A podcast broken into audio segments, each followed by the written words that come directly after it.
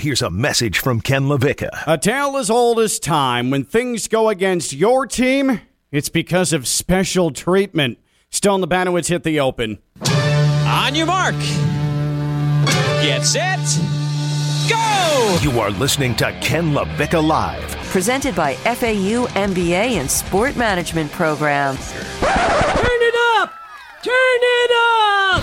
From the Anidjar and Levine Studios in downtown West Palm Beach, it's Ken LaVicka Live on ESPN 1063.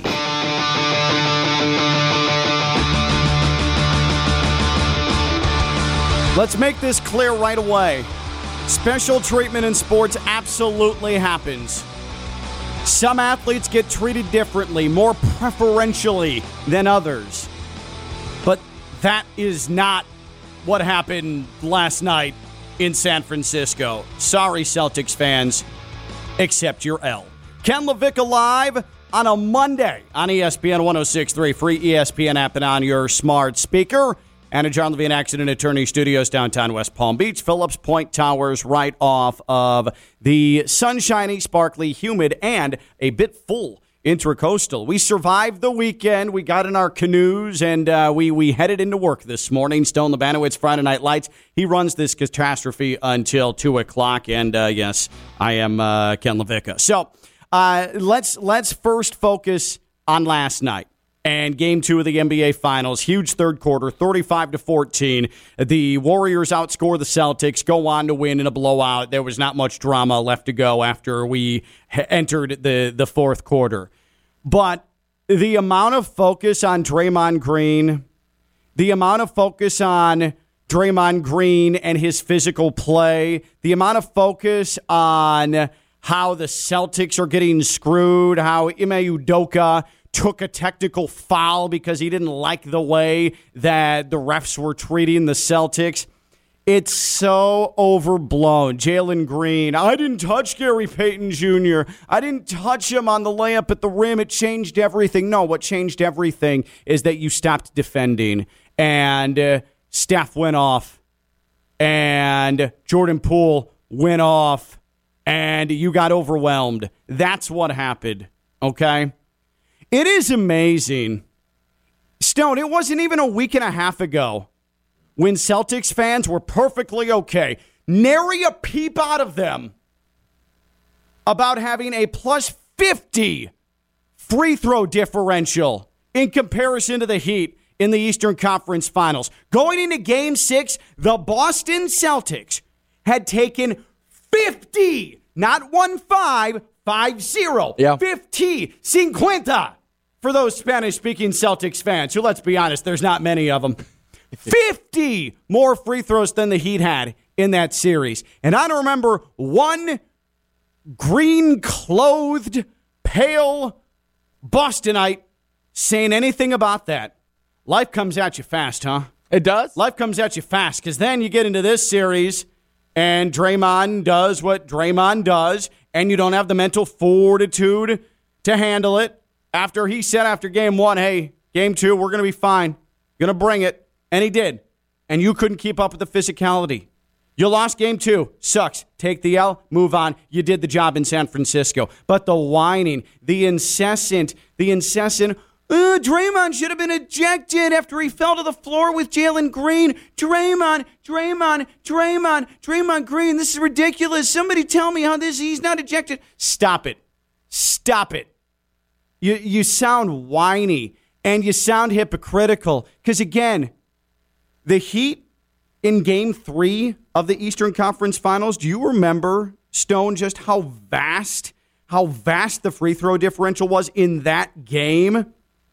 The, the whistles, um. the whistles, it was so one sided, and the Heat just sucked it up and they went and they played. I don't remember game three I, specifically. it seems like eight years ago. I understand that. I, I wasn't asking you. I wasn't asking you for like the numbers. Or You're anything. right, right. If you just recollect the the the egregious number of trips to the free throw line compared to what the the Heat had in Game Three was absolutely ridiculous. I remember it was in the midst of Jayson Tatum getting into club superstar, so he's getting a superstar whistle Mm-hmm. now, and it, it's kind of just started from from early on this postseason. Right, exactly. So I just I don't want to hear from Celtics fans how they're being mistreated. By the way, that number in game 3 was 30 to 14 Wow. in favor of the Celtics. Not And double, they- more than double. and it more than double, and the Heat just kept plugging.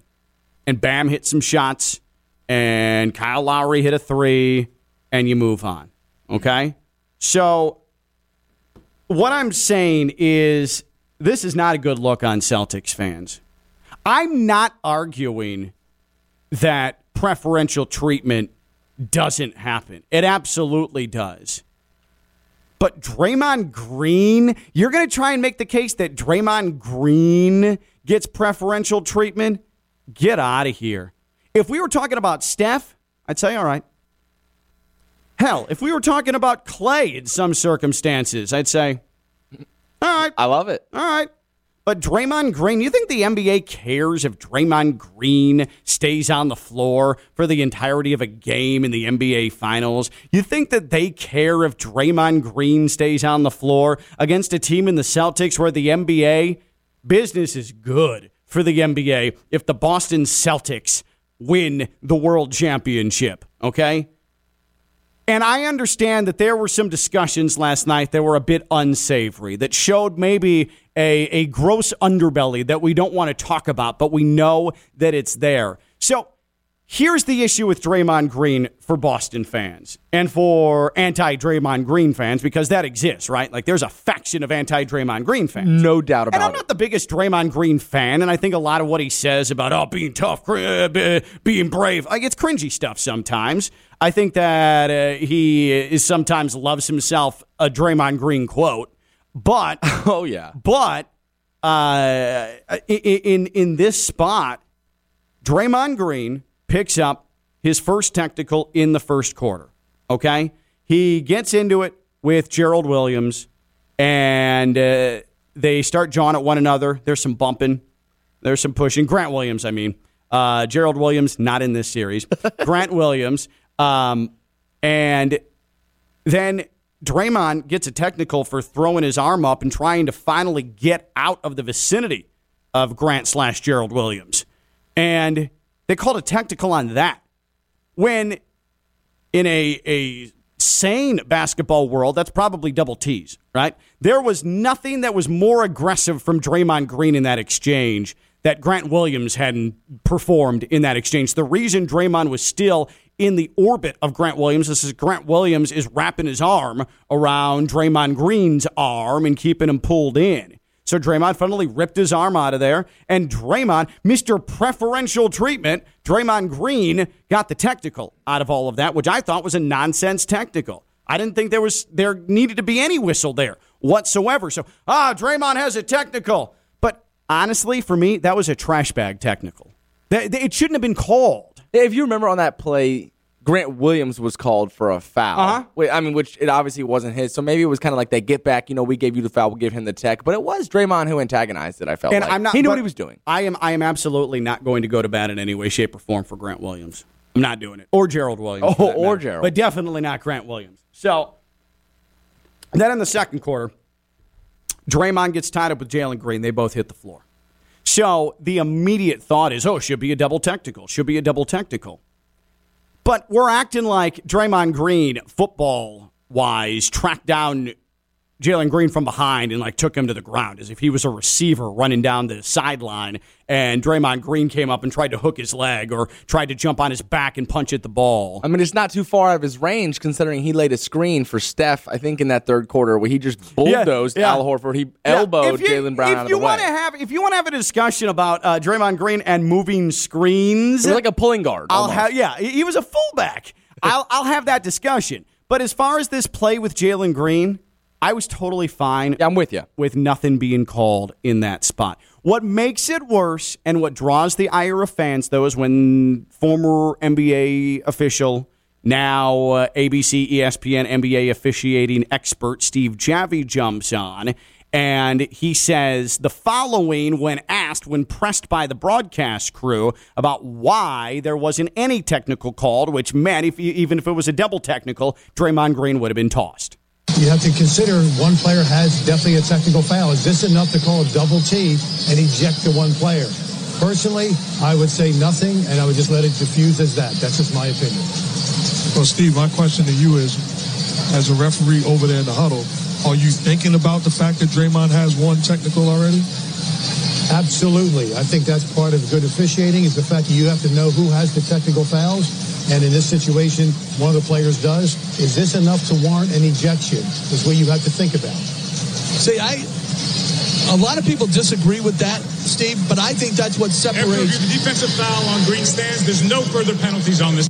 Sorry to uh, Jeff Van Gundy, but we didn't need to hear the rest of that. Um, Steve Javie, eh, when you first hear it, you think to yourself, oh my God, I can't believe he just admitted that. I can't believe he just admitted that you're taking into account that there's a player in that exchange that has a technical, and you're going to alter how you view that in order to keep that player on the floor. It, it I, I'll admit, when I heard it the first time last night, I was like, woof. Yeah. That's sort of uh, you're you're bringing the unsaid into the known public realm. Yeah, our ears have never heard it before. No, it was it was like whoa, whoa, whoa, whoa. I'm not sure Adam Silver's going to be happy about that.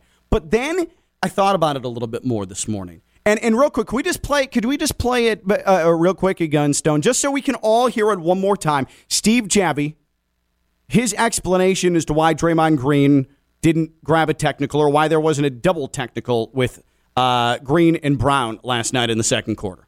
You have to consider one player has definitely a technical foul. Is this enough to call a double T and eject the one player? Personally, I would say nothing, and I would just let it diffuse as that. That's just my opinion. Well, Steve, my question to you is, as a referee over there in the huddle, are you thinking about the fact that Draymond has one technical already? Absolutely. I think that's part of good officiating is the fact that you have to know who has the technical fouls. And in this situation, one of the players does. Is this enough to warrant an ejection? Is Yep. what you have to think about. That right there. That right there. Go ahead and stop it. So what Steve Javie is saying is not what Steve Javie is saying is not, oh, we're protecting Draymond Green in that spot. What he's saying is that we're risking ejecting a player. Doesn't matter who it is. Doesn't matter if it's Grant Williams. Doesn't matter if it's Payton Pritchard, gutless coward. Doesn't matter if it's Draymond Green. Doesn't matter if it's Steph Curry. Doesn't matter if he was in this series, Gerald Williams. Doesn't matter. What matters is that you mean to tell me that we're going to eject a player as part of a double technical where two guys got tied up in a physical basketball game and we're going to to disqualify a player because he was part of a physical play in what would be a double technical? In the NBA finals. that doesn't seem right.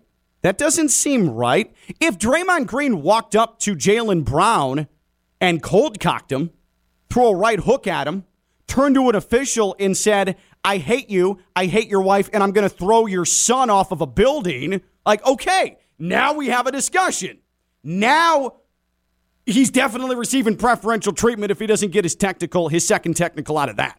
But you mean to tell me those two get tied up, they both hit the floor, and we're going to call a double technical, and that's going to mean any player who's sitting on a technical foul gets tossed because of that?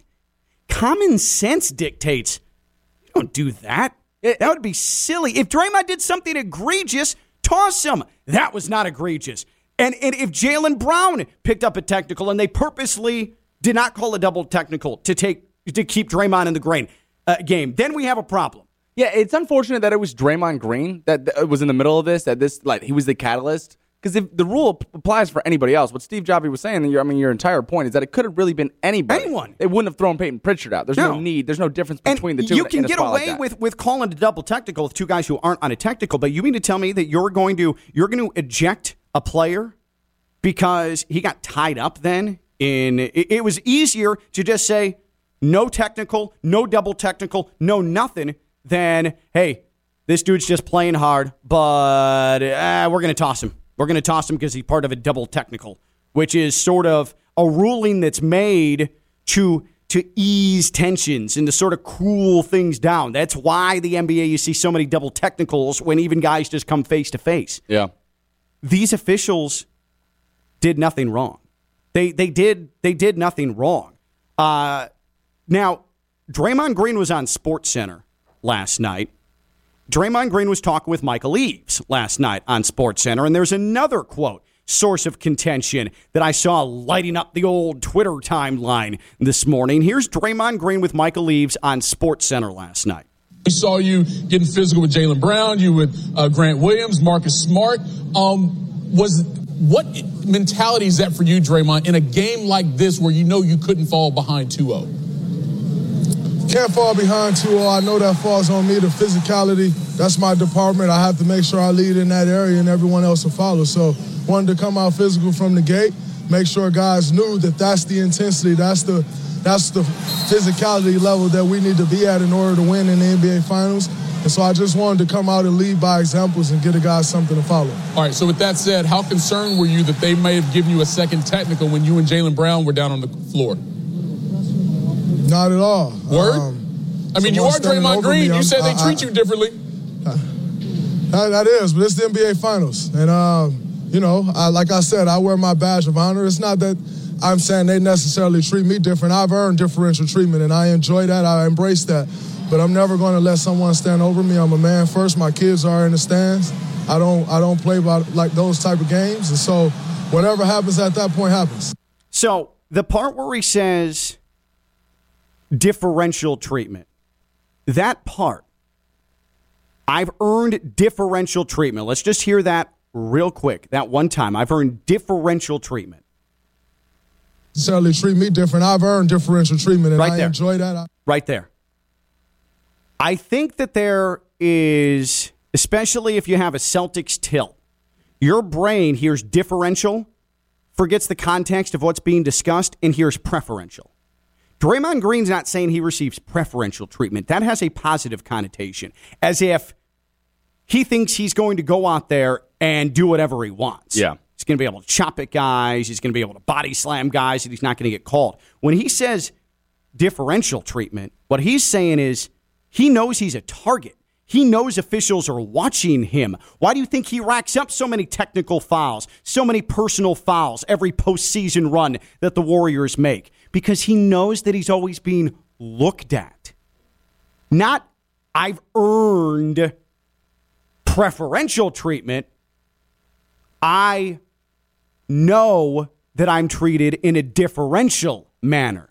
And he accepts that, meaning he's willing to take to the floor, understanding that there's probably going to be a pretty quick whistle against him. He's not going to get the benefit of the doubt.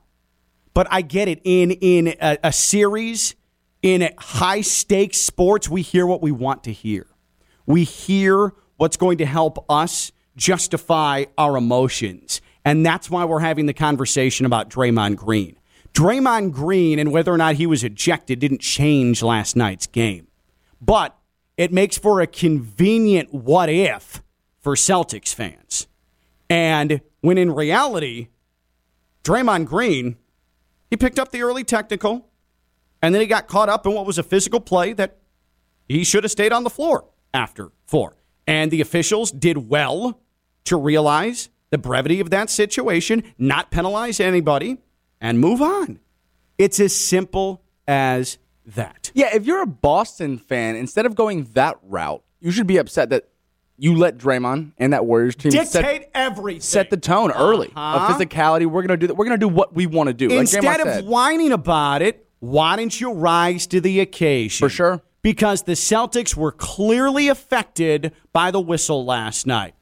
The reason I brought up the Heat earlier and the 31 to 15 free throw discrepancy in game three of that series, and you didn't have Jimmy Butler in the second half, and you didn't have Lowry and Tyler Herro's all banged up. What did the Heat do in that game, in game three? Got it done. They got it done because they raised their level of play. Simply. And they fought off charges. They fought off the officials. The Celtics, what did they do last night? They wilted. They complained to the refs. Jayson Tatum was a minus 37, which is the single worst plus minus in the history of the NBA Finals by any individual player since they started tracking the stat. What did they do? They disappeared. They complained. They had their coach earn a technical foul. They didn't match the level of intensity. There is one side that has themselves to blame for last night, for a Celtics loss. It is not Draymond Green or the Golden State Warriors. It is not the guys who were wearing gray last night with the whistles. It's the guys who were wearing green. I mean, That's I, who's to blame. I'm 100% on board. And I think it's interesting. You brought up Miami and Boston's game six, right, where we rose to the occasion.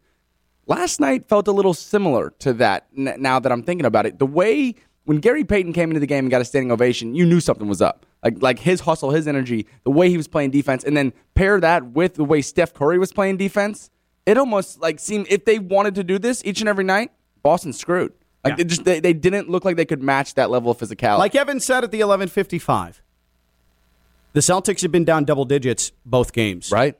In this series, okay, but we still have to see it in Boston, and I think the Celtics are much like they did after frustrating moments in the Heat series. Uh, heat series, the Celtics rise to the occasion. I mean, they're a great bounce back in this postseason run, no doubt. I think they've lost. tw- They've lost once. Mm-hmm. Uh, yeah, they've lost after they've. Uh, they've Yep. only lost back to back games once this right, entire postseason. exactly, exactly. It took you a while to get there. You finally got there. You finally got there. Um, but I'm not saying that that preferential treatment doesn't happen. But Draymond Green did not receive preferential treatment. The Warriors did not receive preferential treatment. The officials weren't wrong last night. Okay, so stop this. Stop. USA Today, Sports Illustrated, New York Times, Boston Globe, San Francisco Inquirer.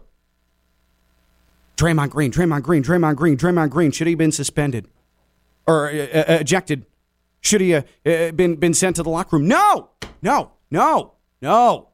I, I, I just I hope that us walking you through that makes you realize nothing unsavory happened last night. Steve Javie didn't say anything that after listening to it a couple of times should drop your jaw and say, "See, the NBA is rigged." No, this is common sense stuff, man. It's not like it's not preferential treatment what happened last night like wide receivers get in the NFL. I mean, in the NFL, in the NFL, and I know that you're going to be mad about this quarterback boy, former Division 1 quarterback still in the Bandwidth Friday Night Lights, but there are rules specifically designed and they have been in the NFL especially, they have been uh, enhanced more and more and more and more over the years to increase pass interference, to give defensive backs less leeway to make contact and to gain an edge. To me, the preferential treatment, the most preferential treatment for any athlete in sports, goes to wide receivers. I'm not going to disagree. The with you. guys with the hands. So I'm sorry. Like, if we're talking preferential treatment, and again, it happens. It happens. Didn't happen last night. And I needed to clear a couple of those things up before I transition into my main point here. Preferential treatment does matter, though. And it does happen. And in the NFL, it happens. And I'm curious which athletes always seem to get the special treatment? Which athletes always seem to get the special treatment? It can be an individual athlete, it can be a group of athletes, it can be a position. Me, I'm going a little bit unconventional. I'm going an entire position. Wide receivers in the NFL always seem to get special treatment. Always. You touch their arm past five yards, flag.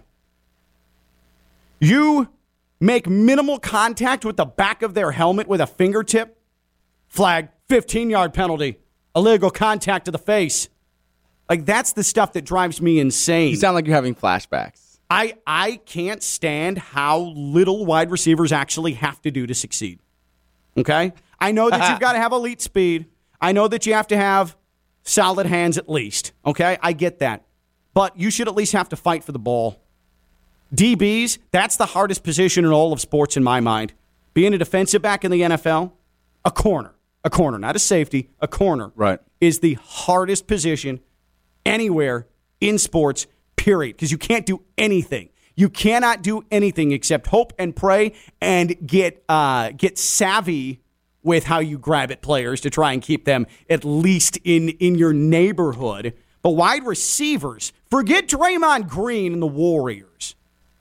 Wide receivers get the most preferential special treatment in sports. Which athletes always seem to get special treatment? 888 760 3776. 888 760 3776. And you can tweet at us at KLV 1063. Maybe you want to fight Stone and I on the officiating last night and on Draymond Green, whether or not he should have stayed in the game. The answer to that is for both of us a resounding yes in that spot. But Let's talk about athletes that get preferential treatment. Let's talk about athletes that get that special treatment. Who are they? Individuals? Positions? Let's go. Which athletes always seem to get the special treatment? I am anti wide receiver today. We should dial up Pierre Garcon. I'm going to tell him about it. Sorry, Pierre, you got a gift in your career. You had a cushion the entire time because the NFL wanted to see you succeed, Pierre Garcon.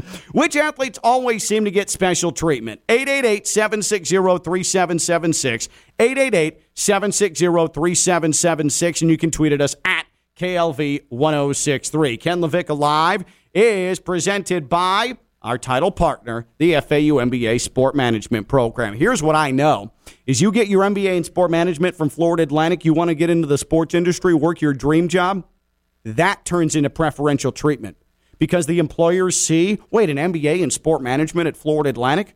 This is elite.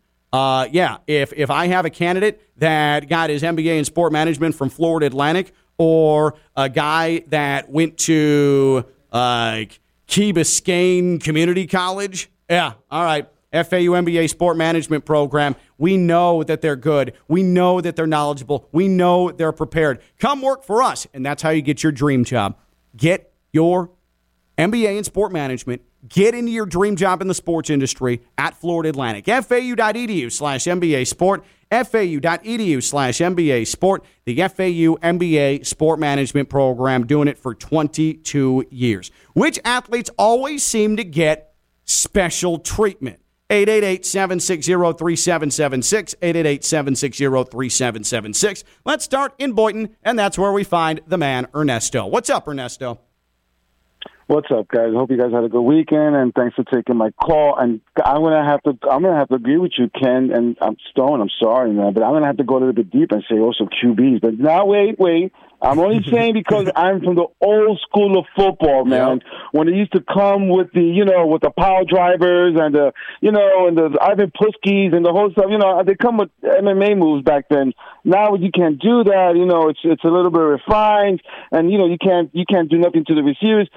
But uh, I'll, I'll, go a little bit deeper in terms of what they did to basketball in terms of the hand check rule, because mm-hmm. I think that once they took that hand check rule out the game, it, it opened up basketball. Like it, that's it. It was open. It, it, you're not going to see it ever close again because that was what prevented that from happening. Once that was taken away, all you're going to see is just scoring and scoring and, and, and, you know the the Currys of the world come out. That's it. Yeah, well, Guys, that's that's where weekend. guards. Yeah, appreciate you, Ernesto, and that's where guards took over. That's where guards took over. It's a great started, call. Started the takeover. It took a little bit, but I think the the main reason for why the eh, why basketball has become such a guard heavy game now is because the hand check was eliminated. You're too old to remember this, though, Stone, and so the alternative to the hand check was put your forearm in the back of the person you're defending if they're playing back to the basket. Now, back to the basket is also fairly uncommon these days now in basketball, it, at least much less so than it was 10, 15 years ago.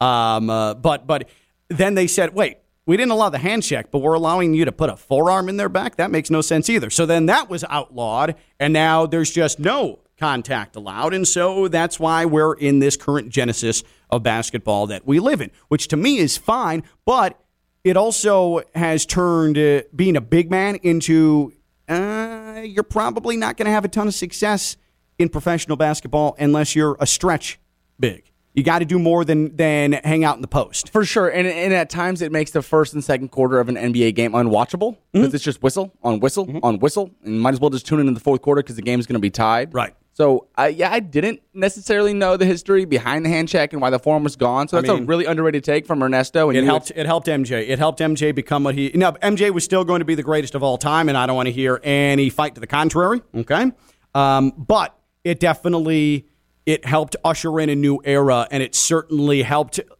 It, it helped MJ solidify what was eventually going to be the case, but really solidify early. Yeah, I'm the greatest. It makes a lot of sense, and a lot of guys who who didn't have the advantage then had the advantage mm-hmm. because of the rule. So, like I said to Ernesto, super underrated take, um, and I'm surprised I didn't you know know the history behind Which that. is why, though, great defenders in the modern day NBA, we need to give them a whole lot more credit for what they are in the pantheon of the game. Yes, please. Compared to the 70s or the 80s. I mean, honestly Pistons fans always hang their hat on bad boys, Bill Laimbeer being tough. Bill Laimbeer wouldn't even make a G League team in right. 2022. Any, anybody could have done what they were doing out there at that time. Bill Laimbeer, Bill Laimbeer, We don't even know who he is. He's selling insurance somewhere. If Bill Laimbeer was a basketball player in his prime in 2022. Okay? Just understand that. Yeah, that's right. I'm throwing out Bill Laimbeer slander because that guy was the bane of my existence when I was a kid growing up in Chicago. Him and John Starks. Eat that. Uh, Brandon on Twitter. I don't know what Boston fans were complaining that the reason the Celtics lost was because of the refs, because some of the bogus calls happened before the second half, and there were only two of them. That's not the reason at all why Boston lost. The Warriors were tougher, and Tatum's complaining, raising his hands up, had me fuming. Instead of playing for contact, just drive the ball, the calls will come. Jayson Tatum, of all people, should understand you drive, you're going to get the calls. He got all of them in the Eastern Conference Finals. And Tatum has a bad habit of not playing defense on the other end. Uh, if Mm. if something goes against him, Yeah. he'll just stand in the backcourt and complain. Look to the official, shrug his shoulders, put his head down. When he's engaged, he's a really good defender. I I screwed up not giving him the proper amount of respect going into the Eastern Conference Finals that I should have as an on-ball defender and really as a half-court defender. But that guy, he lets the officials get into his head way too much. I don't know if that's him being a young player, if that's his personality, or what. Maybe he, maybe he thinks he's Kobe. Eh, well, I uh, for for I don't want to be disrespectful. You like that one? That was really good. And I think we need to have a serious conversation about Jayson Tatum here because I get he loves Kobe, but he's starting to get to uncomfortable levels with this How whole thing. brutal To the- was the pregame outfit? I mean, I just kind of feel like if you're Vanessa, you might want to start thinking about a restraining order against the man because he might be on your front porch by uh, by game five. Okay, uh, Draymond Green did not get preferential treatment last night. He did not. The Warriors did not get preferential treatment last night. Was it a well officiated game? No. Are they ever? No. It's the NBA. Come on, guys. Come on. But I do want to discuss athletes that get preferential treatment. And I think Ernesto brings up a good point. Guards, guards, if we're going positions, they benefited big time from the hand check being eliminated in the NBA. But which athletes always seem to get special treatment? There's one quarterback I can name off the top of my head right now that changed the rules of the sport because he got hurt. That's probably a great one to start when we're talking specific athletes. And it wasn't Stone the Banowitz. Which athletes always seem to get the special treatment and frustrate the hell out of you? 888 760 3776. 888 760 3776. Twitter at KLV 1063. We'll pay a visit to that Hellscape app when we come back. He's Stone the Banowitz, Friday Night Lights. I'm Ken LaVicka. I'm live on ESPN 1063.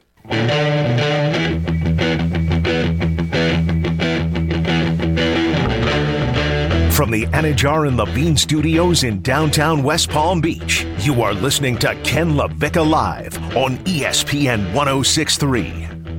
We're presented by the FAU MBA Sport Management Program. Visit fau.edu slash MBA Sport. Draymond Green, a stain on the sport of basketball. No, it's just it was a, a physical NBA Finals game. He shouldn't have been ejected. Shouldn't have even been a first technical, in my mind. He probably should have gone technical lists yesterday. I practiced saying that like four times during the break too. That's why it came out so flawlessly. It did come out nice. Yeah, I appreciate that.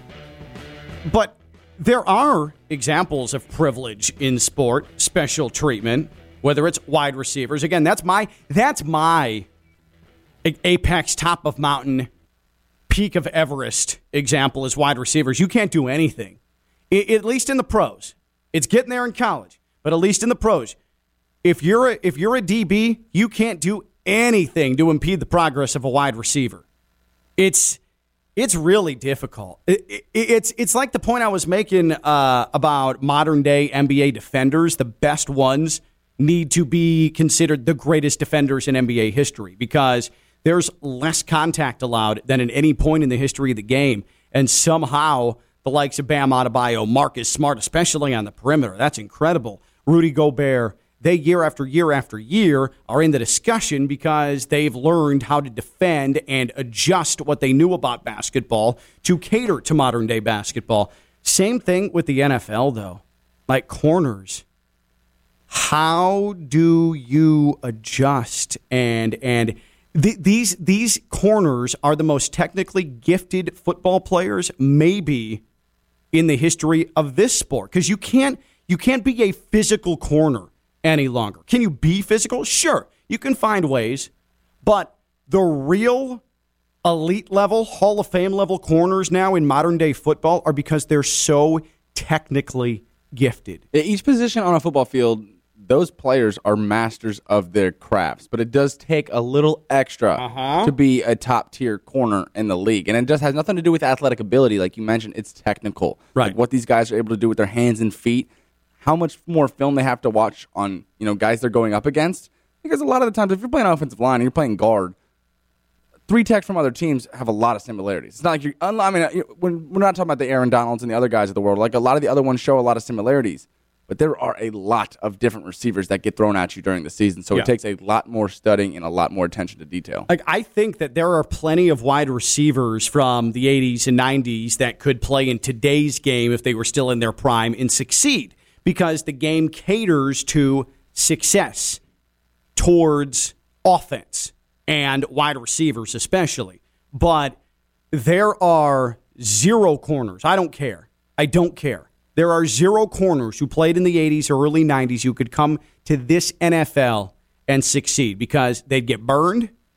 They would get flagged every single play. Okay.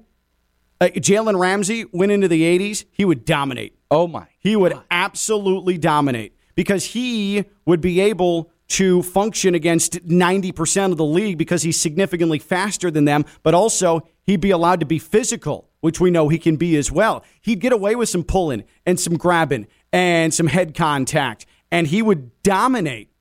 But if a it- Mel Blount, yeah, yes, yes, but you could not bring a.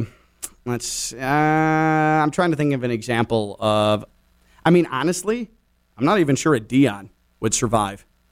A Deion Sanders, I don't think would now, survive. now don't do Deion like that because he would adjust. He would adjust. He'd probably tweet at me too. He, he he would know. Say I'm disrespecting Jackson State. he would be able to get ready for any type of scenario or any style of the league, wherever they were. He was going to find a way to be there and be at the top of it. So don't do Deion like that. No, I'm going to do Deion like that at least for now. I'm going to do Deion like that at least for now. But but that that's my example of athletes that get the most special treatment. And again, this is off a, a Draymond Green. Celtics fans want you to think that last night happened because Draymond Green uh, didn't get ejected when he should have been, didn't pick up a second technical when he should have been. But no, Draymond should have stayed on the floor. But there is special treatment that athletes get, individual or positions. And to me, the special treatment's given to wide receivers big time. That's where you're making your money. Kids, kids out there playing football, at least give wide receiver a shot, okay? And then after that, tight end, right? If you're going to play football, wide receiver, then tight end, and maybe you have stone hands. I get it. It's difficult sometimes. Catching a football's not easy. So then that's where you, I would say you probably want to try and be a pass rusher after that, right? I mean, it, no, not because you need to. What's your hierarchy of what what positions you should teach kids in order to make the most money in pro football? Now this is very complex because you got to go by your family genes. How much weight you going to put on, right? Are you going to end, end up putting your hand in the dirt? Like how tall are you going to be? There are so many things that come into it. Like I played center my first year. I realized I wasn't going to be tall. You played center. You're like five eight. I know, but when when we were eight years old, we're all the same size, so it did, so it didn't matter. And it was like you know when you get to that 10, 11, 12 year old range, you start to realize, All right. "Oh, my kid's going to be tall, Well- my kid's going to be fat, my kid's going to be strong, skinny. Like so, you don't know. Let's play the hypothetical game then. Say you're 14. Okay. All right, 14 years old. You're still developing as a human. Yeah, eighth grade to freshman But you're starting to have an indication of what you might be. All right. So, but let's let's let's just from pure positions, okay? Pure positions. What is the hierarchy of what is the hierarchy of positions that your kid or a kid should try to play in order of how much money or how much success they could have at the pro level with it. Okay? Like everything with this show, it's convoluted, it's very wordy. You know where I'm coming from. So the, the first overall pick is quarterback, right? Like oh. quarterback is the number one overall pick. Yes. Okay. And then we'll go from there. Like, I'd like to open this up. 888 760 3776. 888 760 3776. Here's the hypothetical, okay? Based on how much success you can have at the pros, based on what football is, based on what will make you the most money. Say you have a 13, 14 year old kid who doesn't quite know what position on the field he's going to play in football. What what is the hierarchy of positions he or she should try to learn in order to become that to have the most success and make the most money in the NFL. The number one overall pick is quarterback. It is wide open after that. 888 760 3776. 888 760 3776. And oh, yeah, also, which athletes always seem to get the special treatment? 888 760 3776. Leo is in Riviera Beach. Leo's on Ken LaVicka Live. Hi, Leo. Hey, guys. Happy Monday. Thanks for taking my call. I just want to say real quick about the corners transferring. I'll give you two corners I know you you blaspheme Deion, Coach Prime, Sanders. Um, he definitely could transfer because he wasn't a bump and run corner. And then Darrell Green, Darrell Green, some say is the fastest ever, fastest player that ever Fast played. and technical. And even- yeah, yeah, that's good. Yeah, he was he was he was forty, still running four four True. threes. True. So I would say Darrell Green and and uh, but I but as far as I wasn't I wouldn't be sure that Sam Madison could transfer to today. Yeah. Because Sam Madison, he wasn't the fastest corner. No. He had the instincts, but but just to you know, just to show that I'm not trying to be biased against corners or anything, I think maybe No, Sam good. Madison from 25 years ago might not be able to do it. I think it's but really, I think good. the hierarchy, hierarchy, cor- you know, cornerback, uh, quarterback. Obviously, you said that. Then wide receiver, and then I think I think that players would like this if they had the size. They would like to be tight end, and then be, I think you got to go like three or four positions on the offensive side of the ball before you even get the defensive side of the ball, just because the money's on the offensive side. The the the publicity's on the offensive side most of the time. Then Interesting. and you're you're geared toward you're geared to succeed. Like you're going to succeed on offense because the rules are made. You, you know, the rules are set up for you to succeed on offense. All right, Leo. Appreciate the call. Now, here's my counter to that: is how do you explain the running back position then? Because running backs, uh, if you if you in the NFL these days, if you have legs, right, and you can break a couple of tackles, and you were someone who was able to succeed in college, and you're not a bleep up, you might get some run at running back in the NFL because NFL teams don't want to make long term commitments on running backs because they think they can just go to the running back store and pick one up and say, hey, run the ball for us, please. and they can, And they and, can. and, and and they've definitely been shown that they can. But here's uh, where it where it gets a little you know difficult to to bring other positions in to like a second spot behind the quarterbacks because there are just so many roster spots for skill positions. Like you could return kicks on the practice squad. You can be wide out. You can play inside. You can play strictly outside. You can be a blocking wide out. You can come be a scat back. You can come be a Darnell Mooney. Like whatever you want to be. There are so many more options for a skill position. So that's immediately where you take your kid second. Of course, you know, just my, you got to find out if he's got hands, how fast he is. But here's what everyone's forgetting. And now this is coming from somebody who played quarterback. Okay. I am mad at my mother for this, and I am mad at my father for this. uh oh, we've got we've got parental strife here. Why the hell Uh-huh. would you not teach me how to kick and punt a football? Because what these guys do during a practice would blow your mind. Which, which, what Stone is saying is that the lack of any activity that they have during practice will blow your mind. I'm talking any activity. I'll be. Uh, it'll be an hour and a half into one of our practices, and I'll look over to the sideline, and it's the punter and kicker and the long snapper, and they're playing 21. And I don't know if you guys know the game 21. Like you're trying to throw it and hit him in the chest for two points or head Right. for one. So whatever. then you catch them throwing footballs into the stands, Uh-huh. up seeing if they can hit the scoreboard in a certain way. You'll come back after practice into the locker room. Let's say you know I had to I had to leave early if, if I was doing like an, a little interview or something. I got in the locker room first. The punter would be dead asleep in his locker, and I it's like, are you? This is mind you, this is a 21, 22 year old kid. This is college. It doesn't change the NFL. The guys the guys get out there earlier than Yeah. everybody. Yeah. Punt and kick, get their thirty minutes in.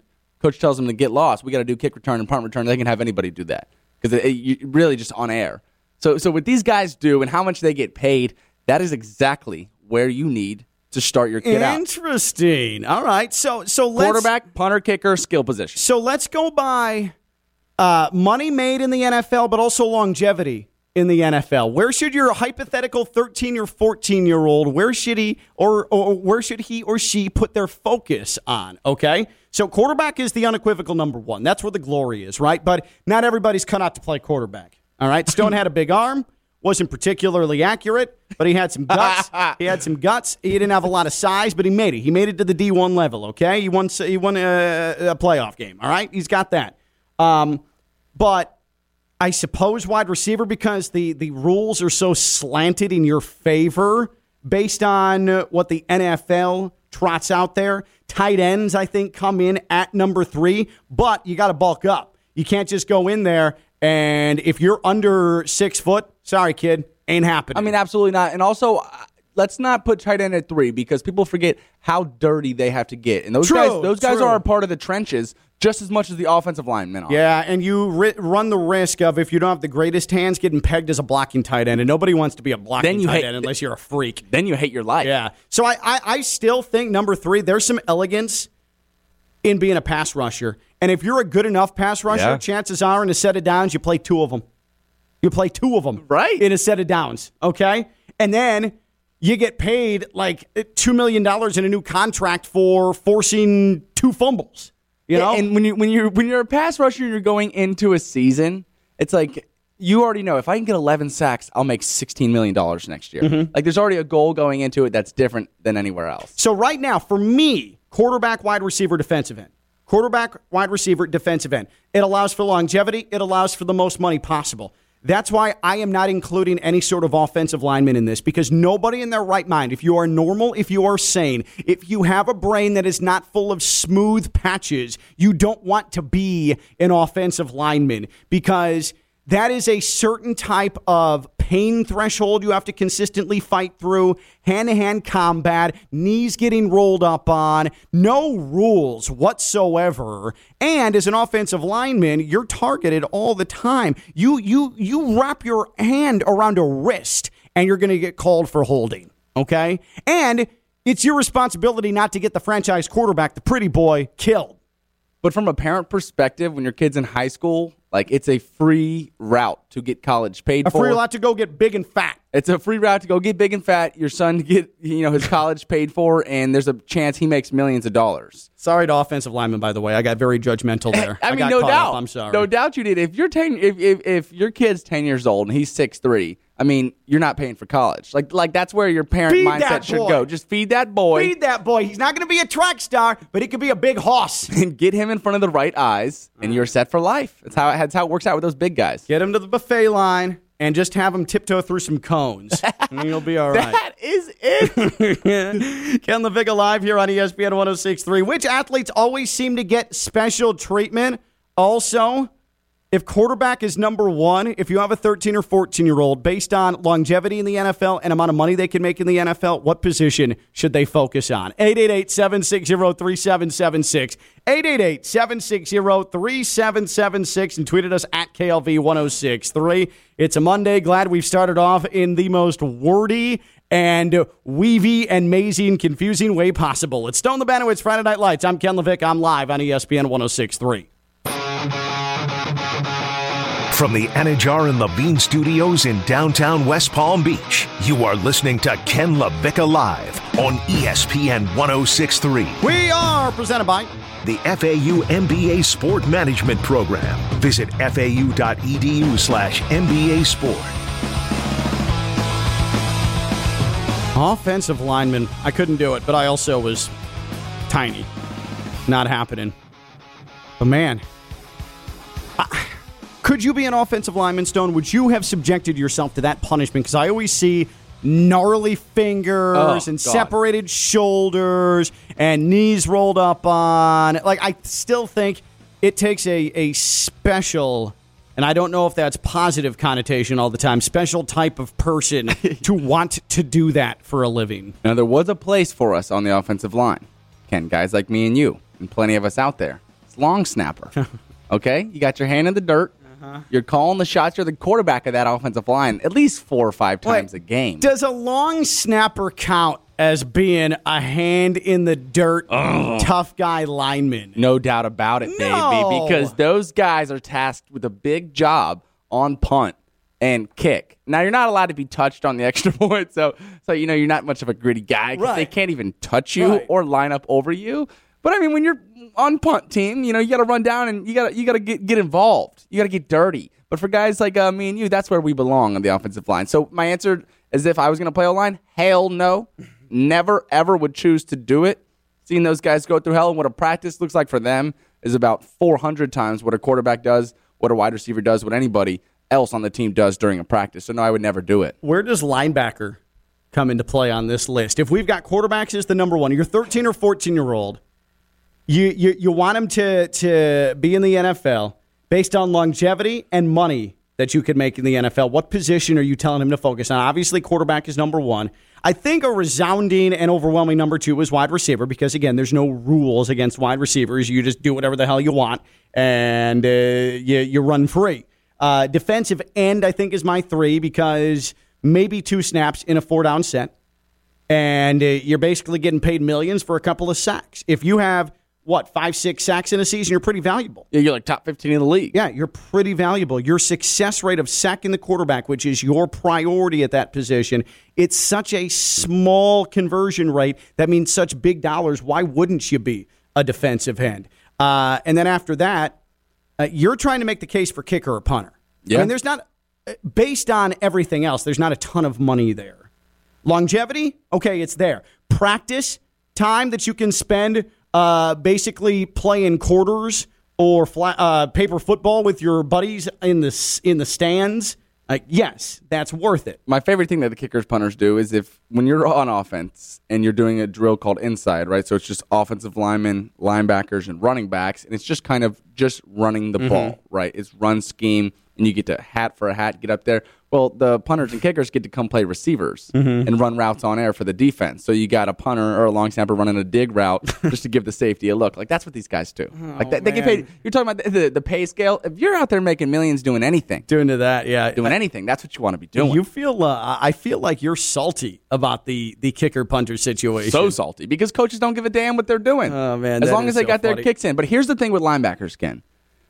The how you decide if your kid's going to play linebacker when he's 14, right? That's what that's what age we're we're basing it off of. In his childhood, did he break stuff in the house? Was he a Does- bowling ball? Does he does he not go to sleep? Is he like the one who's too hard to put to sleep?